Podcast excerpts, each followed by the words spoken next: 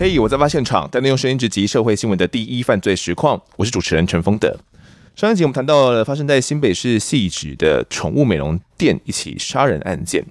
那宠物美容师呢，如如，她在离婚过后，从二零零九年认识了施信成，并且陷入热恋了。同一年就迅速的结婚了。但她没有想到，从结婚第一天，施信成的真面目就跑了出来，开始对她家暴，从吼叫、骂脏话、砸东西到肢体施暴，样样都来。如如前后呢，总共有通报了六次的家暴，但仍然没办法逃离魔爪。那一直到了二零一四年呢，施信成因为性侵了未成年少女哦，被羁押。那见机不可失哦，如如先是申请保护令，后又诉请离婚，并且呢搬离了他们原本在嘉义的住处哦，想要跟这个家暴夫啊施信成来斩断关系。但没有想到，施信成被撤销的羁押期间呢，二零一六年三月十号就巡线了，找到他在汐止工作的宠物美容店。从见面哦到扣下扳机，只花了短短的十七秒钟。努力躲藏的这个如如啊，还是躲不过命运无情的作弄，魂断在墙下。而施信成呢，也在躲藏了五天之后，在亲友的劝说下出面投降。案子的后续会如何发展呢？这一集呢，我们同样请到新北市警局汐止分局的副分局长于祥云来持续讲述。祥云哥，你好。丰德好，各位听众、各位观众，大家好。是祥哥，当时我们近距离啊，在这个庙里面哦，观察施信成，以及带回到我们分局里面来这个侦办的时候，你感觉他到底是一个怎样的人呢？呃，我的看法，我觉得他是演技派，演技派啊，演技非常的好。嗯。哦，他看他有好几面不同的这个面相，哎，那呃，譬如说我从第一天案发开始，是我们当然怀疑说他会不会跑去自杀，是因为一般人犯下这种案子很有可能、哦哦，对，那心理状况这个很有可能不稳定，呃，很有可能自杀。但是呃，我们追查下去，我认为他不可能自杀。为什么？为什么？因为他一路从戏子嗯到。桃园到彰化，到嘉义，到茶山，嗯、再到再回来彰化，再回来嘉义。嗯，这一段没带钱，嗯，呃，没带多少钱，然后电话也丢了。他靠什么过生活？第一，他他的演技哦，他的演技，他发财司机也可以这样保暖。对对，他到了彰化，嗯，到了彰化，他要怎么到嘉义？计程车行陪他玩电动，聊电动。好，为他陪他这个聊天，就这样子拉近彼此的关系，嗯，就就变成朋友、嗯、啊。白牌计程车，这计程车行也不知道他发生这么大的一件事情，可能看到新闻有看到，但不知道就是这个人，但不知道就是他。竟然他要到嘉义，因为很聊得来，很投缘，哦，就免费载他到嘉义。嗯，他嘉义要到茶山，茶山也要搭计程车，他也没钱了，他也没钱。对，那他在嘉义，他有一个以前去刺青的这个刺青师傅。啊，这个这个刺青师傅，呃，平常也也跟他也没有什么往来，他只是算一个客户而已。嗯，他他就为了要借钱，嗯，哦，到这个刺青店跟这个刺青师傅跟他耗耗耗到 影响他做生意，耗到他这个要打烊了，好，这才才拿了一两千块打发他。嗯，好，那另外他去茶山，他朋友知道这件新闻。但是也不知道是他干的。那他上去一开始跟他朋友说，这个借住在那边几几个晚上。是。后来听到他朋友说他他要呃要去下山去采收农作物，哎，他也跟他说，哎，要不然我跟你一起去打工，又又跟着他下山。是。所以他这这几天等于说钱没有问题，哎，交通也没有问题。是。哎，所以他就这样子。呃，我觉得他是个演技派啊，他靠他的演技可以这个过了这么多天。也不要让人知道说他可能有犯下这个枪击案的部分。尽管新闻上我每一台新闻都在播，可能大家都知道有这个新闻，但不知道说这一个人就是他。是那呃，当时你们近距离在观察、在问讯施信成的时候，他有对他的这个恶行有因此忏悔吗？我们上一集有谈到说他好像是在怪罪他的妻子，一切都是如如的错嘛？对，但他有觉得自己就做的不对吗？其实并没有。他有提到说，他这一路来，他为什么为什么会发生这后后续这些事情？是。包括在彰化开宠宠物店，他觉得这个是用他们家的钱，他们家的？对，还是他自己存的？呃，他妈妈是说他们家的，哦、他是说自己存的，反正就、嗯、就是他们家的钱，然后丢下施庆成一走了之，离家出走，嗯，完全没有音讯，传这个简讯讯息给他，传赖他也不回。啊，都是鲁鲁的错，为什么会开枪？我是因为我叫你跟我走，你不跟我走，我就要开枪，嗯，哎，当然他也怪他说他诉请离婚，是。好提出离婚的诉讼，嗯、还有就是瞒着他把这个小孩。拿掉小孩，他没有还有小孩。对，对他离家出走的时候，嗯，有去做过人工流产。呃，石英成其实他一开始并不知道这件事情。他原本知道鲁鲁有怀孕了吗？他知道，可是他后续应该是开庭的时候发现说他，哎、欸，为什么呃、嗯、肚子没有大起来？离婚的时时候的那个诉讼的开庭的时候，是是是，就问了鲁鲁，哎、欸，怎么你的肚子不见了、哦？嗯哼哼哼那才发现，哎、欸，他原来已经把孩子拿掉了。对对对，了解，所以他言言谈当中对这个鲁鲁充满了很多恨哦。为什么会发生这个事情，都是怪鲁鲁。哎，他没有想到他自己的问题。是他有提到这个家暴鲁鲁的状况吗？没有。他是不是有怀疑鲁鲁好像对他不忠之类的？有。那他彰化宠物店，鲁鲁那时候已经离家出走，已经搬走。他有回去整理东西，啊、呃，有看店里的监视器，哎啊，有发现说，哎、欸。啊，如如跟别人如果聊天聊比较久，嗯，哦，那或者是这个聊得比较高兴，哎，他会怀疑说，哎，如如是不是跟他在一起？哦，是是，所以他他会有怀疑，可能有很多的想象哦。那我们刚刚提到说，如如原本有怀孕嘛，那这个部分其实当时施信成是有有一些记录的，比如说施信成当时在如如离家出走之后，曾经有发过一些简讯给他哦，那内容是写说，老婆，你现在跟宝宝可安好？老公好想你们，要注意安全哦。爱你们的母子的老公流哦。那此外呢，还有转寄的这个医院啊，举办这个妈妈教室的活动资料哦。还有转寄的这一个资料呢，上面写说，老婆、老公再陪你去哦之类的，哦，感觉很关心他哦，是想要可能当时露露已经是离家出走了，那他可能是因为家暴的关系，然后他可能想要这样子去挽回这个露露哦，让他可以回到家里面去。哦，除此之外，在露露躲藏到朋友家里面的时候，他有发一个简讯写写说：“宝贝老婆，期待期待再期待，只期待呢你能早日回家，这个家才是属于你的地方，这个家才是你的舞台，这个家需要你这个女主人，这个家的丈夫呢需要你这个贤惠的好妻子，快回家吧，我的好老婆。”哇，这样的简讯其实我们这样子看起来好像是真的是很暖心，但是。一联想到说，哇，他其实是不断不断对他对他家暴的，又觉得相当可怕。如果所以我说他是演技派哦，对啊，我在想到底为什么鲁鲁会离不开他？可能就是因为他在暴力过后都会透过这样的一些暖心的一些文字或者是言语哦，然后表达出这样的爱意，又让鲁鲁或许了就觉得愿意原谅他，或许他这一次愿意认错会悔改，跟以前不一样。所以又回到家里面，没想到他还是不会变，还是不断的对他有进行这样的家暴。那施信成原本是知道说鲁鲁有怀孕了嘛，那到底知不知道说他把孩子给拿掉呢？哦，当时他已经在羁押期间了嘛，所以在开庭的时候，他就有在问鲁鲁说小孩去哪里了？法院哦都有记载到这样子的话哦。所以法院后来认定呢，其实施庆成哦，对于鲁鲁有怀孕这件事情，他是知道的哦，因为我们刚刚前面提到嘛，他要转寄这些资料哦，都有提到这些什么孩子的事情哦。不过他应该是不知道说孩子是有被拿掉的，因为当时其实查询了记录之后发现哦，这个鉴宝的记录。鲁鲁啊，在这个七月底的时候去医院检查的时候，当时就已经怀胎大概有三个月了哦。不过他却没有去他常去的这些医院哦诊所来进行这个流产手术。唯一在一个文件里面有被提及的是，在二零一四年九月十八那一次，就是他投靠他的朋友那边家暴案件，他通报的时候。有跟社工提到说，他在一个月前哦，就用非法的方式进行堕胎了哦，所以可能是在八月中的时候将孩子给拿掉哦，那个时候有一个这样流产的这个记录。那施庆成就说嘛，他在羁押的时候，后来看到这个鲁鲁来看他了，那就觉得哎，怎么你的孩子不见了？他就很生气了，觉得你竟然我跟你这个宝贝的孩子给拿掉，他就因此就相当的愤怒嘛。他在这个侦讯中也有提到类似这样的话。很快，你们算是警方这边哦，也算是告一段落。那后续就要看这个检方哦，以及后续开庭的进程怎么走了。那施庆成被移送到开羁押庭的时候，哦，那他其实开庭的时候，他泪流不止啊。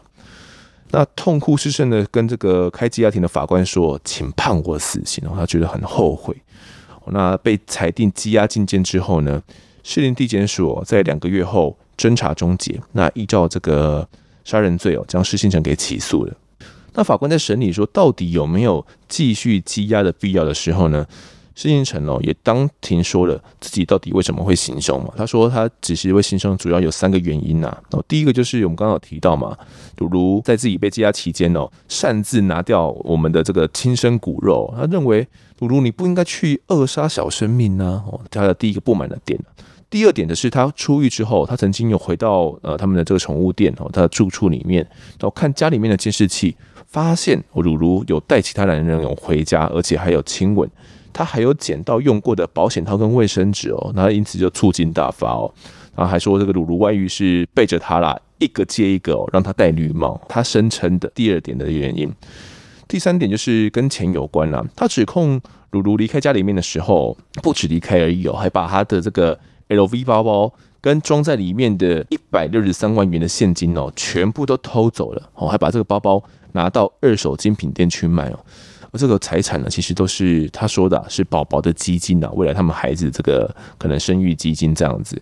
然后他婚前呢，还有借了六十万元现金给妻子哦，妻子却把他的这些积蓄都拿走了，然后也都没有拿拿回来，而且都没有回应嘛，销声匿迹，他才会去找到他，才会去行凶。那律师还有去补充一些犯案动机啦，就是指称说这个施信成啊，曾经有出资给如如来经营两家宠物店哦，那因为经营不善呢。施信成的妈妈曾经有劝如如说，把其中一家可能生意比较不好的给他给收掉，但是被如如给大声斥责哦。这件事情让孝顺的施信成完全没办法接受哦。这个是律师的说法哦。除此之外呢，如如在离家之后呢，施信成曾经用赖请如如回家嘛。那如如不仅没有理会，还用虾米乌龟这个四个字哦来传讯息回复挑衅，就让施金城相当不满了。好，那虾米乌龟什么？我们待后面会再细聊。除此之外，还有一点就是施金城被提告性侵少女的时候呢。如如跟他说，就是你只要认罪，那你这个跟前妻啊生的这个女儿哦，她当时是涉犯到一个毒品案件，然后这个毒品案件就会没有事了，你的女儿就会没有事了，这样子。施信成也因此这样子呢，来向警方自白自己确实有性侵哦，然后这个都是律师的说法，那这点就让施信成相当不满，就说：哎，你如果你不是骗我的话，我就不会来认罪哦。那因为他认罪的关系哦，这个性侵少女被判了八年的有期徒刑，所以是蛮重的这样子，所以施信成决定要来找出如如来质问。那就在这个羁押庭开到一半的时候，施信成却突然向法官蹦出了一句说：“反正你也不敢判我死刑啊！”这句话突然蹦出来之后，旁边的这个律师也吓到啊，连忙来制止哦，要他不要乱说话。那就在这个羁押庭过后，就是半个月后正式的开庭审理的时候呢，啊，那律师希望说法院来对施信成来做一些精神鉴定，那施信成呢却不领情哦。先是的拿出了自己在监所里面的手抄佛经哦，那请审判长呢来转交啊，说要烧给这个亡妻如如了，百日的时候来烧给他，说请判我死刑。那到底这个为什么要判死？为什么他坚持要判死呢？他就说了这个原因哦，他是改变了两公约里面的定义啦。他说呢，被告杀害被害人如如呢，是近距离行刑式的枪决哟。有需永久与世隔离，是足以维护社会秩序，实属相当，应该处以死刑，褫夺公权终身。哦，那请量处我死刑，以为贵院之刚正。哦，就是有一番这样的说法。反正你就是要判我死刑啊，不然你这个法院哦也不算刚正就是了啦。就在讲完这些话的时候呢，其实被害人律师哦还有跟法官讲说，哎，其实现在的家属啊很害怕哦，那希望在判决确定前呢，不要将事情呈给交保哦。那法官刚刚在问说：“诶，有没有需要联系被害人家属啦？然后来确认下一次开庭的时间的时候，施信成突然又暴走了。施信成呢，却突然用台语说：‘你该一供哦，给我一麦来，没我哪有机会哦，一定给他怕死哦。’那这句话用泛台语就是说，这个他是谁？就是指这个如如的妹妹啊，她的小姨子哦。说你跟他说哦，叫他不要来，不然如果我有机会的话，一定会把他打死。他边说呢，还一边用手比出这个开枪的手势哦。”可以说是眼神非常的凶狠。那法警见状呢，马上就呵斥了他哦。那法官也要书记官呢，把这些话给记录下来哦，当做日后的裁量参考。竟然还恐吓说：“哎，如如的妹妹哦，不要来开庭。如果开庭的话，就要当面把他打死哦。家属如果真的听到的话，可能吓都吓死了。”这还没有完哦。下一次开庭的时候，法官呢就当庭勘验了施信成家中的这些录影画面嘛。那施信成说呢，他原本只是想看鲁鲁几点回去嘛，却意外看到他跟一位男子过夜哦，还有拍到这个亲吻脸颊的亲密举动啊，所以他才会相当的生气哦，想说要持枪去找妻子来算账。那他还说呢，这开完第一枪之后啊，会再探头，是因为要看他死了没有了，没有死的话，他就想说要再补一枪哦。那法官原本还在跟姐妹双方讨论这个精神鉴定的事情哦。那施信成呢，这个时候原本看起来都还算是蛮正常的，却在要结束的时候，施信成却突然压起来哦，就暴怒了，先是用台语呛法警说：“三小哦，林北找到跨立北送啊哦。”然后还跟法官撂狠话说：“枪是我开的哦，他再活一次，我就再杀他一次。”然后还说：“你也不用存心要我死哦，我本来就想死。”甚至还直言说：“根本不用做精神鉴定。”我没有教化可能呐，哦，就对法官这样子讲，那他也不顾一旁的法警跟律师安抚，就这样持续怒骂，骂了将近三分钟。那看他情绪失控，没办法自己，律师呢是连忙的安抚，看他说：“我会和你妈妈说你很平安。”哦，可能就是有一个这样关键的字眼，可能是要跟他妈妈讲你很平安这样子。这个事情成了才情绪比较控制哦，想到妈妈的这样子，控制降低自己的音量哦，然后之后才还押到看守所里面。另外，对于这个传讯息请鲁鲁回家哦，鲁鲁却回传虾米乌龟这个东西哦，施信成在后续开庭的时候，他说这也是一个导火线啊。为什么呢？因为他说这个鲁鲁骂他是虾米乌龟哦，就是戴绿帽的意思。这个可能大家会不太理解，为什么虾米乌龟施信成在他的解读会觉得，诶，是是是戴绿帽？可能我们一般人觉得说。虾米乌龟，我不知道哎，小云哥，你觉得嘞？虾米乌龟，你这你理解起来这四个字是什么意思？直觉认为他是跟他表示虾米蛙哥，他直接把它翻成国语这样子。对对对，他请我回家嘛，那可能我没有回去，我就装傻说虾米蛙蛙哥嘛，那可能翻成国语讲就什么意思哦？可是。私信神就觉得说：“诶，你这虾米乌龟是我戴绿帽的意思？为什么会这样想？可能跟这个乌龟有关呐。哦，那这边也跟大家科普一下，其实有一说啦，是说古时候的人哦，古人误信说雄性的乌龟没有生育能力啦，然后那雌性的乌龟呢，必须跟借由跟蛇交配哦，才可以生出下一代哦，所以嘞。”乌龟这一个词呢，就被衍生出有这种戴绿帽的意思哦，就是被当了乌龟啦。雄性乌龟是没办法产生下一代的啦，所以才会有这样的一个说法。所以现在看到这个乌龟，就觉得哎，你是让我戴绿帽喽？你这个虾米乌龟就是在嘲笑我喽？所以就觉得鲁鲁是刻意的传讯息来呛虾啦。你让我戴绿帽就算了，还要来告诉我，那可能施信成看在眼里有，就相当的不爽。当时施信成哦，开庭的这些所作所为，他的这些言语啊，真的是刷新民众的三观哦。大家都没想到说，施信成可能原本已经枪杀的妻子就相当可恶了，他还可以讲出这些话，可以再杀他一次啦，甚至连这个自己的小姨子也都要再杀掉。可是我们前面有提到，诶，律师有想说要来申请这个精神鉴定，诶，有没有可能他的这个施信成的精神状况是真的不太稳定的呢？这个这一部分，小云跟你当时在跟他接触，或者是在跟他家人在谈的时候，有没有谈到这一块？没有聊到这一块。嗯，就我个人的感觉，我刚才就我刚刚讲，哎，我觉得就是演技派，演技真的是很会演戏。哎，他可以从我呃，我们抓到他。看到他妈妈跪下来，泪流满面，泪流满面。带到旁边之后，马上又换换一个脸，就开始开始诉说这个鲁鲁的不是。我始终觉得他是这个演技很好，可能我们警方看来觉得是根本就是演技派啦，没有去当演员相当可惜。就你了解施信成他到底是一个怎样的过往？我们好像还没有聊到这一块。他曾经做过怎样的行业嘞？家境应该还算不错，来家里经营货运行。可能在父母可能也有出资，然后让他跟自己的这个老婆嘛，鲁鲁一起开设这个宠物店哦。那他也算是在里面一起来帮忙嘛。那鲁鲁可能就担任里面的宠物美容师这样子。这样一个人哦，他讲的话到底可不可信哦？到底有没有精神不稳的问题？也是当时法官要裁量的一个重点，就是要考量的一个重点。然后后来法官就决定说，哎，真的要来替施信成进行这个精神鉴定哦。那也委托了台北荣总哦来进行精神鉴定。那荣总呢就发现说，诶，施信成呢过往有过一些病例哦，从案发大概五到六年前哦，就曾经因为失眠啊、情绪起伏大哦，以及脾气暴躁，还有服药过量自杀这些行为哦，然后有去看诊过。那此外，他有提到说，经常听到朋友还有已经过世的外公外婆跟自己对话这样的一些幻听症状。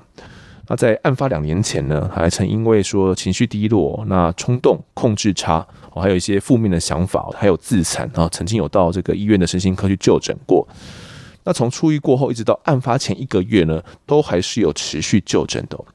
因此呢，台北荣总就认为啊，施信成是一位罹患了重度忧郁症，合并这个有幻听、听幻觉这样的一个患者。那他的智力呢，大约落在轻度的智能障碍范围。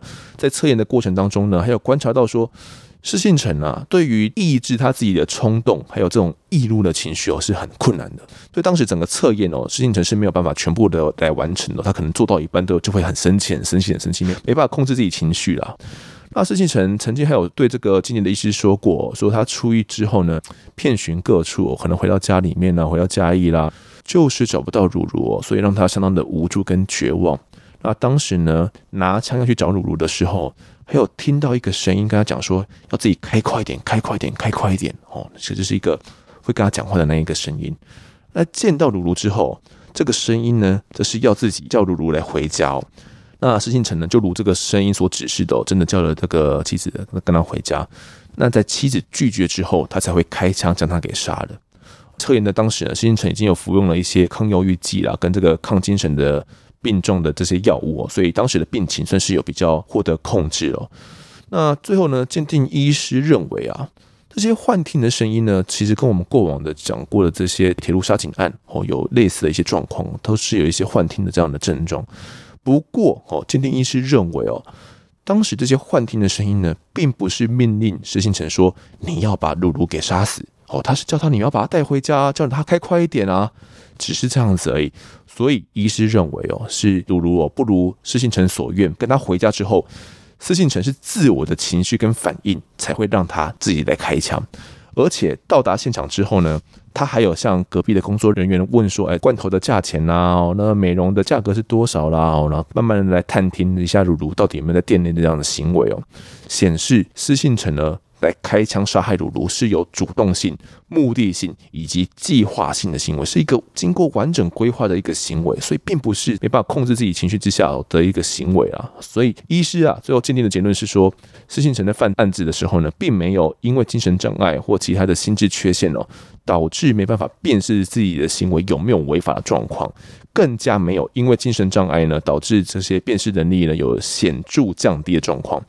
简单一点说啦，就是刑法十九条啦，通通不适用啦，所以必须得依照这个正常犯人来量刑啦，不会有这种显著降低，也必须得减刑的状况，更不会有这个十九条的第一项哦，这个免除刑责的状况啦。那在听完这个医师的鉴定过后，对于开庭过程中施信成为什么会有这些暴走啊，然后来呛下的这些举动？好像能够比较解释得通，你觉得小云哥还是你觉得他确实？我跟他接触的过程中，他确实是很容易冲动，会暴怒，很容易暴怒。依照专业医师的认定，鉴定结果就是当时他是有办法自主控制的，而且整个是有计划的一个行动的。那其实就在后续的审理过程当中呢，施信成他有说了，那时候会拿枪出来呢，原本啊那一天哦是为了要拿出来保养啦，那会拿过去呢找鲁鲁了。是说原原本只是想要吓唬他而已。那么呢，开枪是因为店员不听他的劝阻，不断的逼近。那他在大拇指呢压下了这个枪的击锤之后了，那食指不自觉的扣下了扳机哦，才会导致了误击这样来开枪哦。这是他当时的这个说法哦。那他说为什么会来探头呢？当时看电视器嘛，小云哥有提到说，哎，有感觉要再开第二枪这个举动。他说：“哦，当时要探头是为了确定茹茹有没有救治的机会哦。那他看到是茹茹头部中弹了，应该没有机会了，才会离开了现场。简单来说啦，可能想要去逃离这样的杀人罪啦。向法官说自己不是故意杀人的啦。不过法官根据现场的影像哦，觉得说施信成进入店内之后，就要求茹茹要跟他回去嘛。那茹茹不理他，就拿出枪指着茹茹的头部嘛，再度要求说要离开。”鲁鲁摇头拒绝，然后把他的这个手拨开之后，下一秒他就开枪了。他从鲁鲁跟施星城接触到那施星城开枪，总共只有十七秒的时间而已。所以法官认为，你这根本不是什么想要来沟通嘛，根本不是想要来劝他要回家嘛，谈判嘛。不是像施信成所说，只是要拿枪出来吓吓鲁鲁而已哦。加上他在开枪后的下一秒哦，就又马上了探头进到这个柜台里面，想要再来开这个第二枪的这个举动嘛。而且我们看见视影像中是确实有扣下扳机的哦。尽管他说啊，只是想要确认到底有没有救治的可能性，但是我们看到之后，他确实是有扣下扳机的，是因为卡弹第二枪才没有击发哦。这一部分其实施信成后来开庭的时候又来说。所以法官认为啦，真的是意外的话，你当时你应该要叫救护车啊，而不是说还有在探头第二枪的这样的行为，又马上离开哦。所以法官这部分呢，他就不采信了，觉得这部分只是施信成在狡辩而已哦，他就是铁了心要鲁鲁的命哦，所以他触犯的呢是家暴杀人罪。最后呢，法院的考量啊，施信成在开庭之后又改口说自己不是故意杀人呐，还呛法官说你不敢判我死刑呐，还有说什么枪是我开的哦。他再活一次，我直接再杀他一次哦！这些挑衅恐吓的言语哦，法官因此认为哦，施信成犯后态度实在是相当的不佳。不过呢，衡量哦，他杀人的动机是因为鲁如呢移情别恋哦，还有考量到说，呃，鲁如呢离家过后呢，他曾经传给他那些劝他返家那些简讯内容，那些非常温情的那些喊话哦，以及呢，他被捕过后呢，曾经有哭着说。当时是要抱着鲁鲁说：“我错了，我很爱他，我非常爱他。我本来想要和他白头偕老的，我坏透了，请判我死刑。”而且类似哭着讲这样的话不止一次哦，只是在后来在庭讯以及在侦讯的笔录中都有过类似这样的一些话语哦。法官呢，因此就认定哦，其实施信成呢对鲁鲁仍然还是有怜爱之情的哦。虽然因为家暴呢导致妻子离家了，但他并不是没有试着要去挽回哦，仍然很期待可以跟鲁鲁一起来生儿育女哦，并且呢还希望说可以来判死来补偿对鲁鲁所犯的这个过错。法官因此认为呢，这很难是施信成演出来的，只是他一个演技的表现而已哦，觉得他是良性人性呢还没有完全泯灭的，因此最后依照家暴杀人罪呢来判施信成无期徒刑哦，这是一审当时的认定。那在得知了判决结果之后，哦，这被害人的妹妹啊，蕊蕊就说：“施信成呢，在法庭上只有呛瞎过嘛，这个赶出庭的话就要打死他嘛，还说他知道自己的住处，要蕊蕊他自己小心一点哦，害他吓得根本没办法工作啊，晚上也睡不着哦，甚至半年内就搬了三次家，就怕施信成之后真的找上门哦。如今一审被判无期徒刑了，也没有判死刑哦，让他完全没办法接受，认为法官实在是太扯了，所以一定会上诉到底。”这个案子啊，上诉到二审高等法院的时候呢，施信成呢曾经向旁听的蕊蕊道歉说：“十二万分的对不起哦，我错得很彻底，并且表示说一审啊判无期太重了，希望法官能够从轻量刑，判有期或者判轻一点这样子。”他还找来看守所里面的教会师来出庭作证哦，来帮忙证明说他曾经在所里面呢有参加过三次的团体辅导，他不但听从建议呢来替亡妻立牌位哦。还每天的念佛号、念佛经来回向。那辩护律师也说，施信成呢其实是很爱妻子的，当初是因为吃错了药了哦，是真的可能吃错药哦，那才会来呛法官这样子。检察官就质疑了嘛，诶，你这样子这里面抄一些佛经、念佛号，就代表有忏悔吗？教会师则表示说，哦，这个是我身为佛教徒的基本条件哦，说希望能够弃恶从善嘛。那到底抄佛经是不是代表就有忏悔嘛？法官就问了教会师说：“你能不能够去分辨出施信成是不是为了去讨死才来抄写佛经的？”那教会师则回答说：“呃，我没办法区别。我叫他做的事，他有做，但是他的内心世界呢，我是没办法得知的哦。所以这这这个教会师出出庭作证到底有没有效，我是很存疑啊。我也觉得我自己觉得没什么效了，他也没办法去证明说他到底有没有真心忏悔嘛。”所以检方呢，后续啊是还是要求说，希望能够将施信成呢来处以死刑哦。不过啊，这个最终呢，二审法官认为哦，手抄佛经啊，念佛号，顶多只能说明说施信成犯后态度是稍微有改变而已，这部分其实对量刑是没有什么影响的。那法官人认为哦，施金城杀妻呢，是因为他认为啦，妻子移情别恋啦，以及对这个人工流产呢难以谅解哦。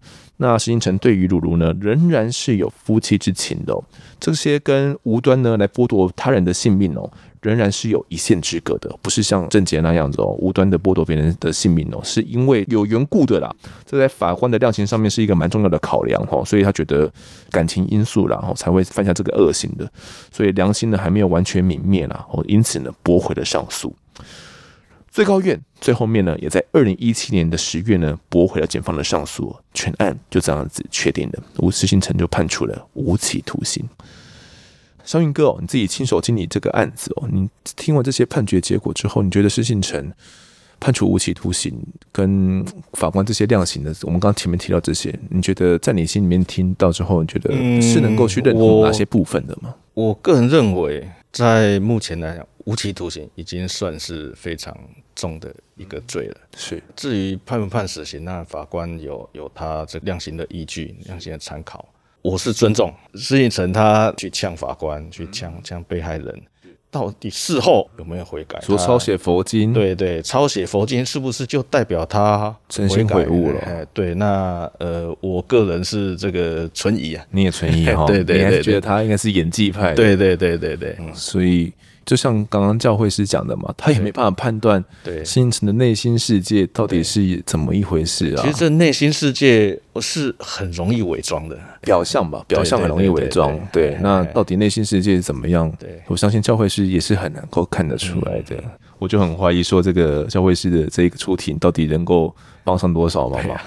法官也认为说，顶多只能说施进成犯后态度稍微有改变嘛，哦，但是你要比照说他杀妻啦，他对家属的这些危害啦来讲哦，这些其实在法官的量刑上，他觉得这根本是微不足道的，不足以影响。不过他还是有考量到说，还是因为了感情因素嘛，在他不知情的状况下进行这个人工流产哦，所以他没办法谅解了。嗯，我觉得这部分其实我们可以看得到一些线索，是简讯的喊话哦，就是他传给朱卢的一些那些字句哦，然后里面提到的老公还是爱你啊，然后希望老老婆大人赶快回家啦，你是个在家里的女主人，然后类似这样的话。虽然我可能在法官看来觉得这个是他还是爱他的一个表现啊，对，但我觉得。就像我前面提到的，那也是另外一个面向，就是我在想，可能是一直以来的一个要去挽回的一个手法。是，是，对，我在想也是有这样的可能了，因为鲁鲁都走了嘛，当然不可能这个时候说你回来我把一定把你打死嘛。对，对啊，当然会讲一些好听的话了。当然也有一个可能是鲁鲁怀了这个孩子之后，施信成可能有一些从根本上的改变了，身为这个爸爸或许会不再对妻子来施暴了，也不排除有这样的可能性啊。感受哦，这是放在鲁鲁自己当事人眼里哦，应该是最清楚的。他会选择离家，会选择逃离，然后会选择还是要把这个孩子拿掉，还是有他自己的一些考量跟顾虑了。对啊，我们我们不是鲁鲁，我们没办法亲自去体会他当时到底遭受了一些怎样的折磨。他会想去选择逃离，一定有他的这个原因。不过施信成说曾经呛过说，法官你不敢判我死刑吗？啊，真的后面真的如他所 说成真了呢，被他说中。对呀、啊，也是有点讽刺啊。真的在台湾好像真的杀一两个人真的不会判死刑哦。目前的状况是这样子哦，对，真的如他所愿啊。这个案子哦，之所以会发生，其实当时呢，嗯，社会大众哦就有去探讨其中的一些原因。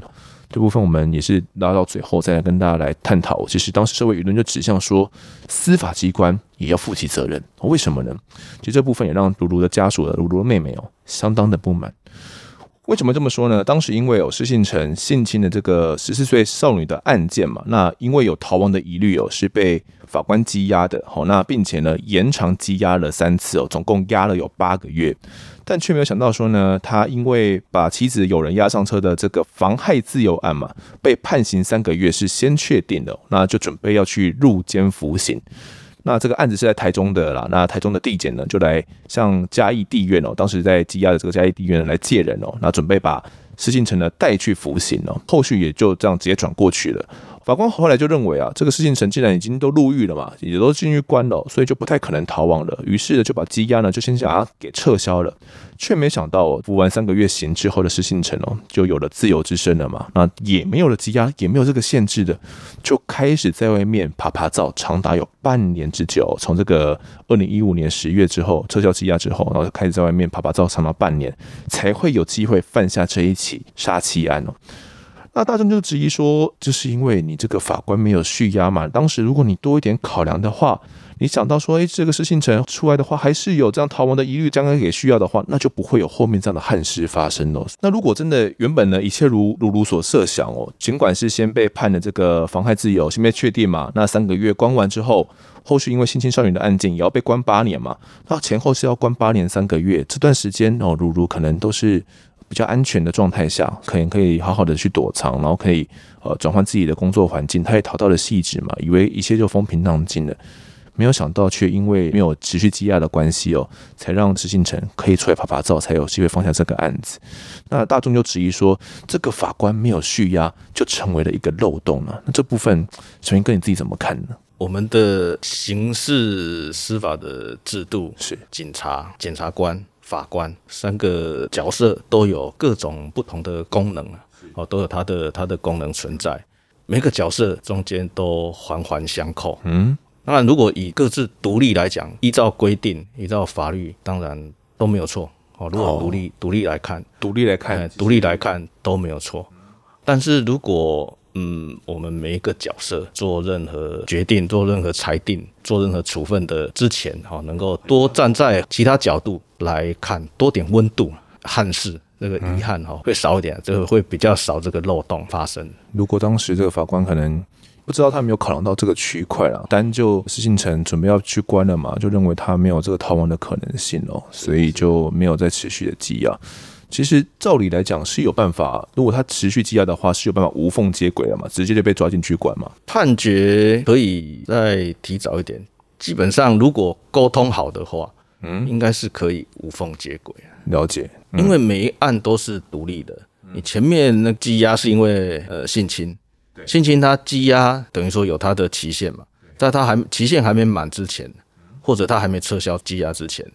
有一个判决下来，当然你羁押这边哦，可以直接撤销羁押，直接让他去服刑。那他这个羁押已经都撤销了，当时的状况就是在服刑的状况，就就没有羁押必要。那他服刑期满，当然你如果没有去考虑前面那一件，当然就可以离开了，因为之前已经撤销羁押了嘛。嗯，后续没有新的事由，哎，不可能再另外再开一个新的，再把它羁押，或者是前案来讲，可能检察官这边还要再。另外申请说，这个人可能会有，因为还有前案的疑虑哦。对对对对，哦，所以这这个要要接轨起来，必须每个环节都要沟通好，才能够避免有这样的漏洞的发生。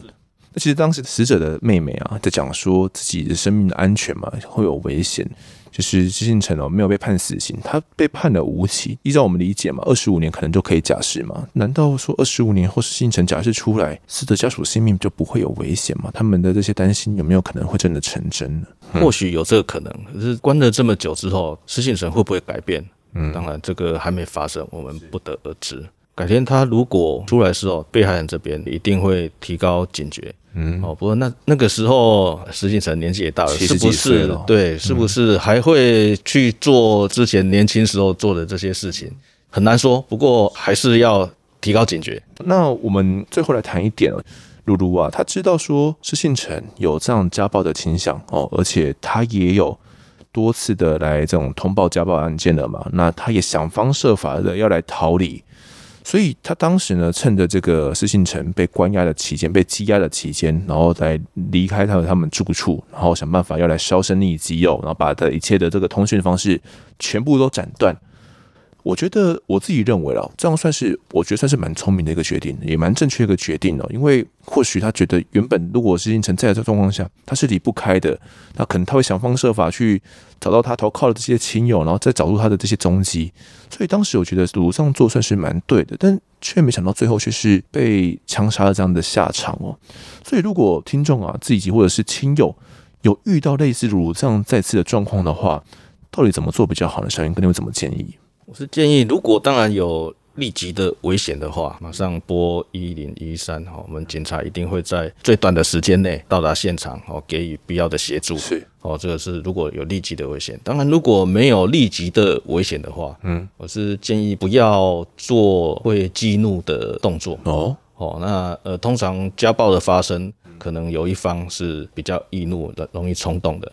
当然，冲动之后会做什么事情很难预料，很难预料。所以，嗯，建议就是不要做会激怒对方的动作。渐渐的，哦，还是要想办法脱离受到暴力的这个环境。当时鲁鲁算是做的比较果断了，他可能觉得这是机不可失哦，所以就趁着这个机会把一切都斩离，或者一切的联络方式全部斩断。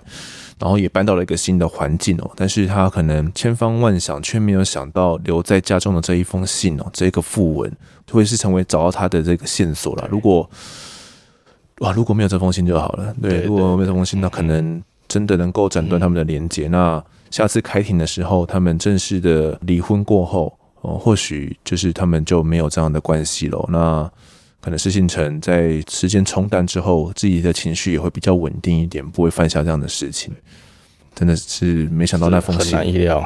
如果真的听众或者是朋友有遇到这样状况的话，要像鲁鲁这样斩断，我觉得不是不行啊。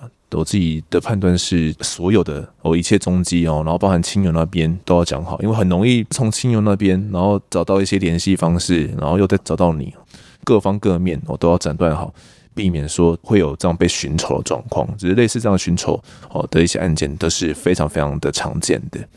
好，那这个案子其实我们不用听到最后，应该很多听众都早就回忆起来了。我们曾经在 S Two EP 一三一哦国民法官的下集的时候就提到这一个案例了。然后当时士林地院呢将这个案子拿出来模拟了，然后最后在评议的时候是六位国民法官加上三位职业法官哦。在量刑的时候都没有人去投下死刑哦，都觉得这个施信成是没有必要去处以死刑的，反而是依照这个家暴杀人罪呢，判处了十八年六个月哦，那持有枪支呢判三年半，那合并执行二十年的有期徒刑。其中一位中年的国民法官呢，他认为施信成是有悔意的，原因是因为他看了他的手抄心经这个证物之后，觉得哇，这个字迹相当的工整啊，他因此很佩服哦，决定就是要来判这个有期徒刑哦。此外，他还有注意到说，这个枪支啊上面是有一些锈蚀的痕迹哦，显示出呢施信成并不是经常使用这一个枪支啊，所以判这个枪支的刑度呢也是比较低一点。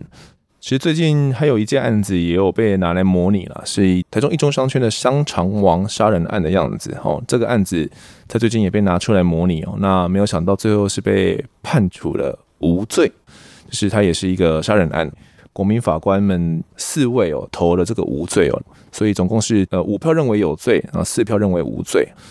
有罪认定要过三分之二门槛，至少要到达六票才能认为有罪，我们才能讨论刑度嘛。哈，所以当时在陪呃这个国民法官的认定下，就觉得有四票是认为无罪的，因此没有过了这个门槛哦。这个案子也是无罪。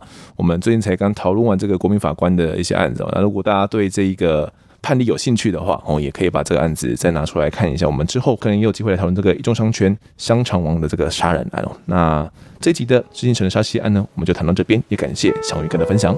谢谢翁德。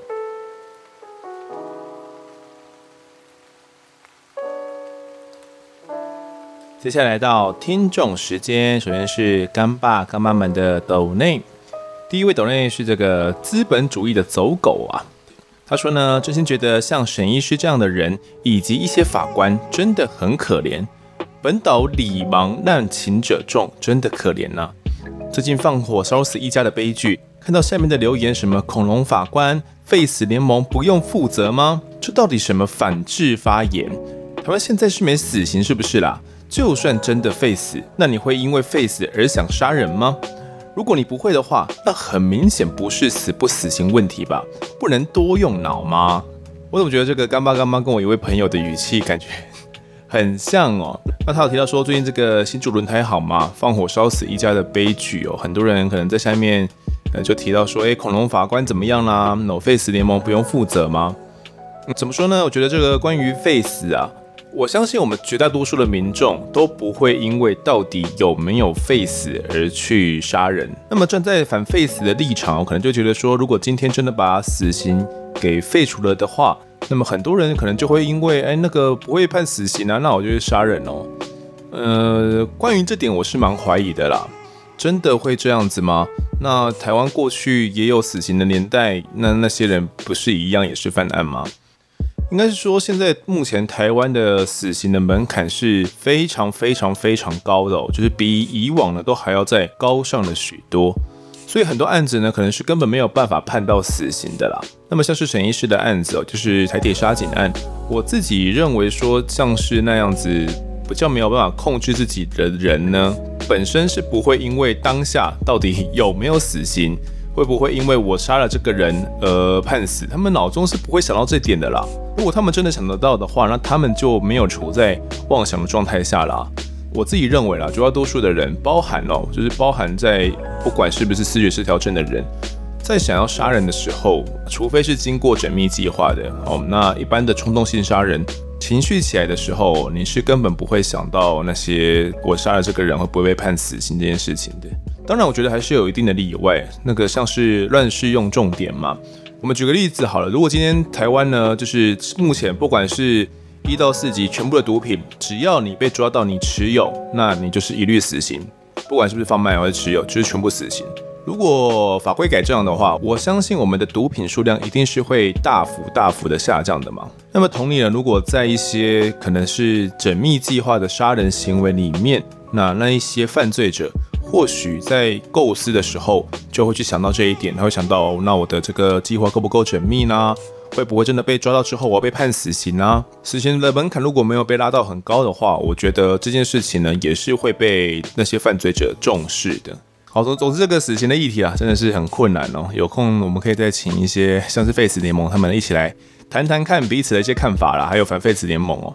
好，下面抖内的呢是 CO 不爱习大大，他说嘞，你让我上瘾，谢谢你们的努力，加油。好，谢谢这位 CO 哦。那还有一位抖内是英英是我，他说丰德我来了，听到你呢最新一集说到很需要老粉出来留言啊，老粉出来了。这个礼拜呢刚好跟爸爸碰面，谈到了铁路杀警案，爸爸也是站在沈医生的角度，他反而提到了政府呢应该要对无形无能力者进行相对的监禁。在花莲办过弃毒案哦，那犯案者呢，因为多年前残废，也就是这个没有行为能力哦，所以呢，后来警察只要有刑案抓到他，也无法把他送进牢里，只因为呢，他没有行为能力。然后呢，他就一直利用这点在贩卖毒品，但贩毒是一件很严重的事，可是警察呢，却无法把他送进牢里。爸爸说呢，这才是真的社会毒瘤，政府应该要朝这种人呢下去做应该给的处罚。而不是因为监狱无法照顾他，就让他继续在外作奸犯科。好，谢谢我们的老粉茵茵，那我对你有点印象哦。茵茵的爸爸呢，刚好也是位警察，他们最近刚好谈到了这个铁路杀警案。那爸爸提到这一点，我觉得还蛮有趣的哦。因为犯罪者呢，他残废没有行为能力，所以不用进去关，然后就可以一直不断的在贩卖毒品。我相信这一点呢，任何人听起来我都觉得是不太合理的。不过，应该说是现行法律的体制呢，让这样的人就是可以继续的贩卖毒品，然后来危害了整个社会。然后我们的检警单位呢，在现行的体制之下，也没办法对这种人多做出怎样的一些举动。这种的话，感觉就是要透过修法的方式哦，或者是编列特别法的方式来处理，不然像这样的人，我觉得说不定还挺多的耶。好，接下来读一下各位听众们的留言。第一位留言是这个沈滴滴，他说呢，理应是科学凌驾于政治，但事实上啊，却是政治凌驾于科学。法官们呢，说不定也是受到政治上的压力，必须给出让人心服的答案。所以沈医师加油。其实我自己啦，我自己是蛮怀疑说，关于这个。二审铁路杀警案的二审呢，法官真的有受到政治压力吗？当然，我们一定是得不到答案的啦。但如果我们相信专业的话，当然要说他们是没有的嘛。所以当时沈医师提到这一点的时候，我是我没办法给他更多的这个回应哦，因为我自己内心也是打个问号的，因为毕竟。就是有一分证据说一分话嘛，那可能在沈医师的立场觉得说，哎，有这样的可能性，也就是这种政治凌驾于科学哦。但毕竟我们没有访问到这一位当时二审的法官哦。如果这一位法官真的是秉持他的专业，有他自己的一番道理哦，所以二审呢合议庭最后去认同了新的一份的鉴定报告，而没有去采信沈医师的报告。如果是这样子的话，我们说他说这个二审的法官真的是被嗯政治凌驾于科学，好像也不太正确哦。所以。所以这方面我就是比较持保留态度了啦。好，下一位留言呢是这个小小潜水客，他说嘞，平常是个低调害羞的人，从来没有在任何平台留过言。但是呢，听完 EP 一二八一二九之后啊，让我忍不住想上来发表小小心得。身为一位医学系学生哦，这学期也有精神科的课程，有一堂课啊，正是司法精神医学。尽管呢，老师上课时琢磨不多。但那时候啊，上完课后便十分有兴趣，也曾想过是否未来呢可以朝这方面来发展。透过这两集节目，让我了解现在司法精神医学的困境与挑战，也让我呢不禁反思，站在法律与医学的角度看待事情时，有时会有很大的不同。透过沈医师的分享啊，让我看到书本的学理知识背后，精神科的现况以及未来可以改善的方向。谢谢节目呢，可以分享从不同角度来切入案件，让听众得以看到各种观点。希望节目可以一直做下去哦。好的，谢谢这位小小潜水客，平常是个害羞的人啊，那很开心你的第一次留言就献给案发了。那这位听众有提到说他自己本身是医学系的学生嘛，那最近刚好就上到了这个司法精神医学哦。在听完沈医师的分享之后，对他来讲有蛮多的启发的啦。我相信站在法律以及站在这个精神医学来看待，呃，思觉失调患者杀人的这个事情呢，应该真的是会蛮大的不同的。就法律人有法律人的观点嘛，像那一集我们所提到的，可能他们会很钻一些牛角尖啊，想要透过哪一些字词就认定说，诶，可能当下这个病患其实已经是没有处于妄想状态啦，他们是有自己，他们是有自己的辨识能力，可以判别出自己的行为到底有没有违法啦。但是可能站在医学的角度上，又是看的是一个整体状态，而不是透过一两句字词就要去定出来它到底是或不是在那个状态里面。那也很开心呢，这两集节目带给你一个新的启发哦。如果你真的对司法精神医学有兴趣的话，而且不怕困难，愿意踏入的话，呃，我相信沈医师也会相当开心的。好，下一位留言是欧拉拉二一四零，他说口条加，内容精彩哦，谢谢你哦。那还有个听众留言是玄零零二，他说嘞，超喜欢的啦。以前都是看新闻台的台湾启示录，现在都是听丰泽，打错字了，是丰德哦，丰德的 Podcast，不用看影片，随时随地呢想听就听，真的很棒。虽然呢有些案件在别的地方听过了，但觉得您讲的版本特别仔细，希望一直做下去。好，没错，我觉得呃这个 Podcast 平台就是我们没有时间限制。非常非常庆幸哦，这件事情原本都没有感觉，直到我前阵子在做国民法官的那两集的时候，那必须把两集的长度各压在一小时内，我就非常非常痛苦，就是我要尽可能去填满一个小时，然后又不能够去超过一个小时。那过往呢，可能我我们想要聊一个小时，一个小时十分，一个小时半。也都继续聊，有时候话匣子打开了，我觉得对的话题，然后受访者也很会讲，那我就觉得哎，可以多聊一点。那自然而然的，在没有时间的压力下呢，我们就可以去探究很多的细节啦，然后这些审判的判决书的里面的内容啦，以及这些审判的过程哦。可是可能过往在电视媒体下，他们有这个分钟数限制嘛，他们是没有办法这样子做的，所以真的是做过之后才觉得啊，真的很困难，好险我们是做这个 Podcast 的平台。很佩服这些做电视的那些前辈们啊！好，那下一位是这个双叶，他说嘞，赞赞的，很喜欢你的声音，光是听就有浓浓的专业感，当然也是真专业的。而且呢，听你的 podcast 有在看新闻的感觉，这感觉超棒的，超喜欢哦。好，看来这个双叶是个喜欢看新闻的听众哦。那他说我声音听起来就有浓浓的专业感的原因，我在想哦，是不是因为声音比较低沉的关系？所以就会有一种专业的感觉流露出来。好，下一位留言是这个日文的拼音哦，我看不太懂，不好意思。他说越来越精彩，从南回高轨案呢到铁路杀警案，看得到丰德团队在故事叙述上不断的自我突破。从南回正反两方的辩论到杀警精神医学的角度剖析，让我听到欲罢不能，惊叹连连。有到那么厉害哦，有到惊叹连连的地步，是不是？就是我觉得自己有时候在处理到这些大案子的时候，都会想要把它给尽可能的做好了，因为其实对我们节目来讲哦，一个案子理论上就是只能谈过一次，那除非我们在第一次谈的时候，可能是还没有审判终结，那可能之后有戏剧性的转折，那或许呢，我们才有可能再来制作第二集来谈同一个案子。要不然啊，当我们谈完一个案子之后，呃，这个案子就算是终结了，它就会从我们的清单里面被删掉。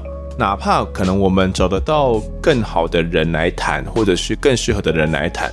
但呃，理论上应该都不会再请他们再来谈了，所以就是只有一次机会啦。那在处理这些大案子的时候，就会特别的慎重，希望说，呃，一次性的有找到对的人，那可以谈到点，那把案情呢梳理清楚，大家可以听得过瘾哦。这样子的话，嗯，我觉得也比较对得起这一个案子。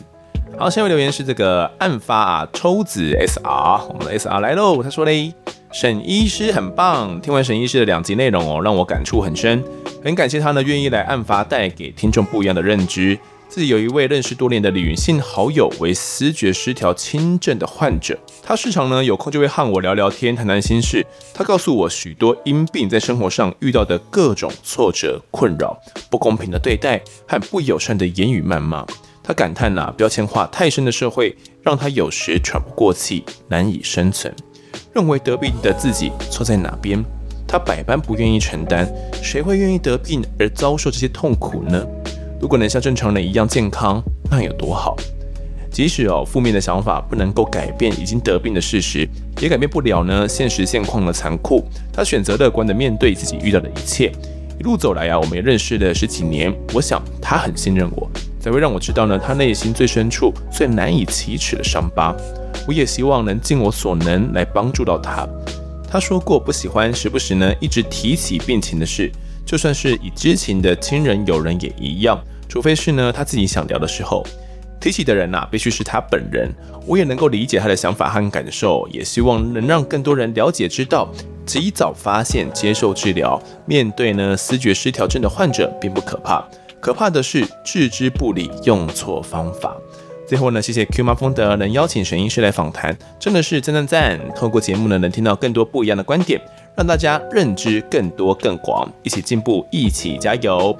好，谢谢这位阿戳子，我们的 SR 老粉的留言，我觉得这个留言呢相当宝贵哦，因为他刚好也有一位思觉失调症的朋友哦，那这位朋友呢是属于轻症的，其实我蛮认同一点的啦，就是没有人想要生病哦。在这些精神病的患者里面呢，没有一个人，如果你让他们有选择的话，我相信大家不会想要生病的，大家都想要自己健健康康的嘛。但是呢，你当一旦得病之后啊，或许你的亲人哦就会给你贴一个标签哦，那你就是一个精神病的患者，你就是思觉失调症的患者了。那他们可能会对你有很多的这些刻板印象。那在职场里面，你可以想见这样的精神病患者进入到职场。他们到底该怎么样去工作？会不会，呃，自己的上司、自己的同事，一旦知道自己有罹患精神失调的话，那也会对自己有很多的不谅解。哎，不要跟他这样讲话啦，等下失去失调症又哑起来生气。哎，你不要，你不要拿刀，你拿刀我会怕。哎，我觉得类似这样的一些言论，这样的一些标签哦，真的是很难撕掉的，因为这就是我们的台湾社会大众目前贴在这些。患者他们身上的标签，然后我在想，如果我真的是像他那样子得病的话，然后接受到这样的对待，真的会觉得很沮丧吧？可能自己的亲友如果都不能够谅解自己的话，不能够理解自己的话，真的会觉得很沮丧。那我觉得听完沈医师的访谈之后呢，一个重点呢，就是思觉失调症，它的及早发现，那尽早的吃药的话，它是有很好的治疗效果的。所以，如果真的身旁有亲友的话，请一定要让他们尽早的去接受治疗，要不然如果久了的话，可能就会像失智一样，整个呃思考的功能啊怎样，可能就瘫痪了。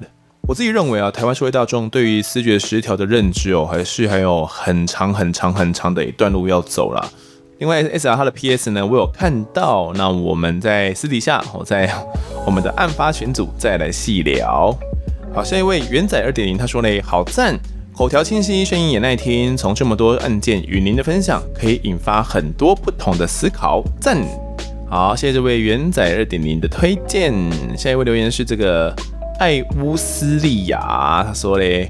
不行，我真的很想留言，到底哪来的黑粉一直给负评，然后说推荐阿山师见识实录，不知道一个粉丝害全体吗？等于等于，身为出快所有 podcast 哦都要听，真的喜欢请不要来这引战好吗？性质和方向都不一样，各有各的好，爱听不听滚。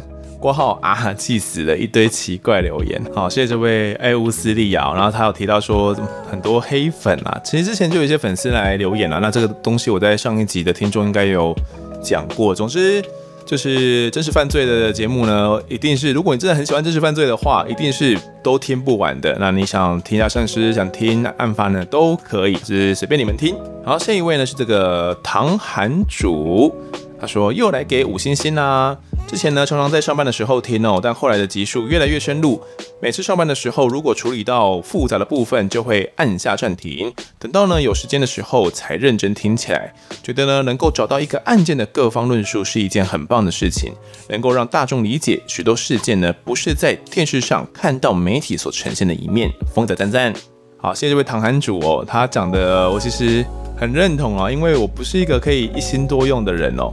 如果是讲一些比较呃简单的东西，那可能聊天的性质我可以就是边做事边听。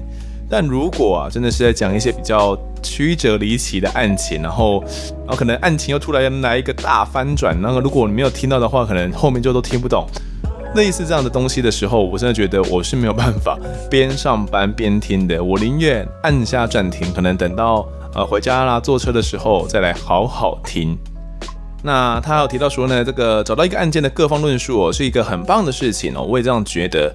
其实绝大多数呢，我们从媒体上面所看到的啊，都是比较片面的讯息啦，所以很容易哦，就会被可能过往媒体的报道呢，给全部的影响到自己的一个观点跟看法了。所以像我们这样的真实犯罪的节目，还是有必要存在的，对吧？好，下一位郑礼祥，他说，AKA 大理谢霆锋，哦哟。大理谢霆锋，他说：“安安，我大理谢霆锋呐，进入法庭当国民法官这集真的超级酷。感谢丰德呢，带我们了解法庭审理的过程，还有国民法官到底是在干嘛的，真的超屌，推推推。嘿，好，谢谢这位大理谢霆锋哦，我是泸州王阳明呐。国民法官的上集啊，我真的觉得蛮有趣的哦。那就是基本上就是承接着之前的这个来当检察官的这个基调嘛。”不过这一次就是我们不是用演的了，那所有东西都可以很自然哦，那大家就可以来听真实在开庭的时候各方的讲法是怎么样，那我们国民法官到底问出了什么？那大家可以借由我的角度呢，来真正的把自己也定位为国民法官，一起来审理这个案件。如果你真的有参与的话，又又想说到底真相是什么的话，我觉得都会是一个很好玩的过程了。其中有一个听众哦，就有在 Instagram 有私讯告诉我，他说他在听这一集的时候呢，是真的有呃认真的来做笔记的，然后可能会去思索。哦，到底各方的讲法是什么啦？哦，那到底真相是什么呢？那 PMA 的浓度，那到底为什么会那么高啦？从哪边来的啦？我觉得只要有做到这一点，那我们这一集的节目呢，就是相当成功的了。这也是我们这一集最主要、最主要的一个目标啦。好，最后一位留言的是这个 T 先生，他说最近听完呢《搞鬼案》三集，当初听完前两集的时候，就觉得这个案件哦，好像小说或漫画一样，好不可思议。听完了第三集，才发现这个案件更为完整了。谢谢丰德呢，总是从不同角度来讲案子，也有更多的议题让听众省思，真的是这个节目很棒的优点，请继续保持加油，期待下一个精彩的案件。好，谢谢这位 T 先生哦，真的，我觉得就像蝙蝠侠要看完三部曲才完整一样啦。那我们搞鬼案呢，也是要听完三集啊才会很完整哦。因为我自己没有参与到这个案子，所以像是仲庭哥啊，或者是像。呃，律师他们各自在讲的时候，那我没有办法去反驳他们，因为我也不知道要要拿什么反驳他们，他们感觉都讲起来非常有道理的样子嘛。所以在编排访纲的时候，也会让他们各自去叙述他们各自有道理的部分，然后可能去攻击别人可能没什么道理的部分。所以真的是要把三集听完了，才会比较完整。好的，那这集听众时间呢，我们就讲到这边。如果各位喜欢我们节目的话，欢迎到 Instagram、脸书还有 YouTube 来搜寻订阅。我在案发现场，掌握更多案件消息，也可以跟风德我聊聊，给我们建议。各收听平台上按下订阅，还有五星评分，就是对我们最好的支持。另外呢，案发的侦查团队募集当中，只要透过 Mr. Bus MP3 的订阅赞助，就可以加入我们。还有专属赖社群，可以跟风德还有老粉们一起来抬杠聊案件心得。如果各位在 Apple Podcast 上面留言的话，我也都尽量在节目中给出回复。跪求听众们推坑给双们的好朋友，一起听听看我们聊案子。案发现场，我们下次再见。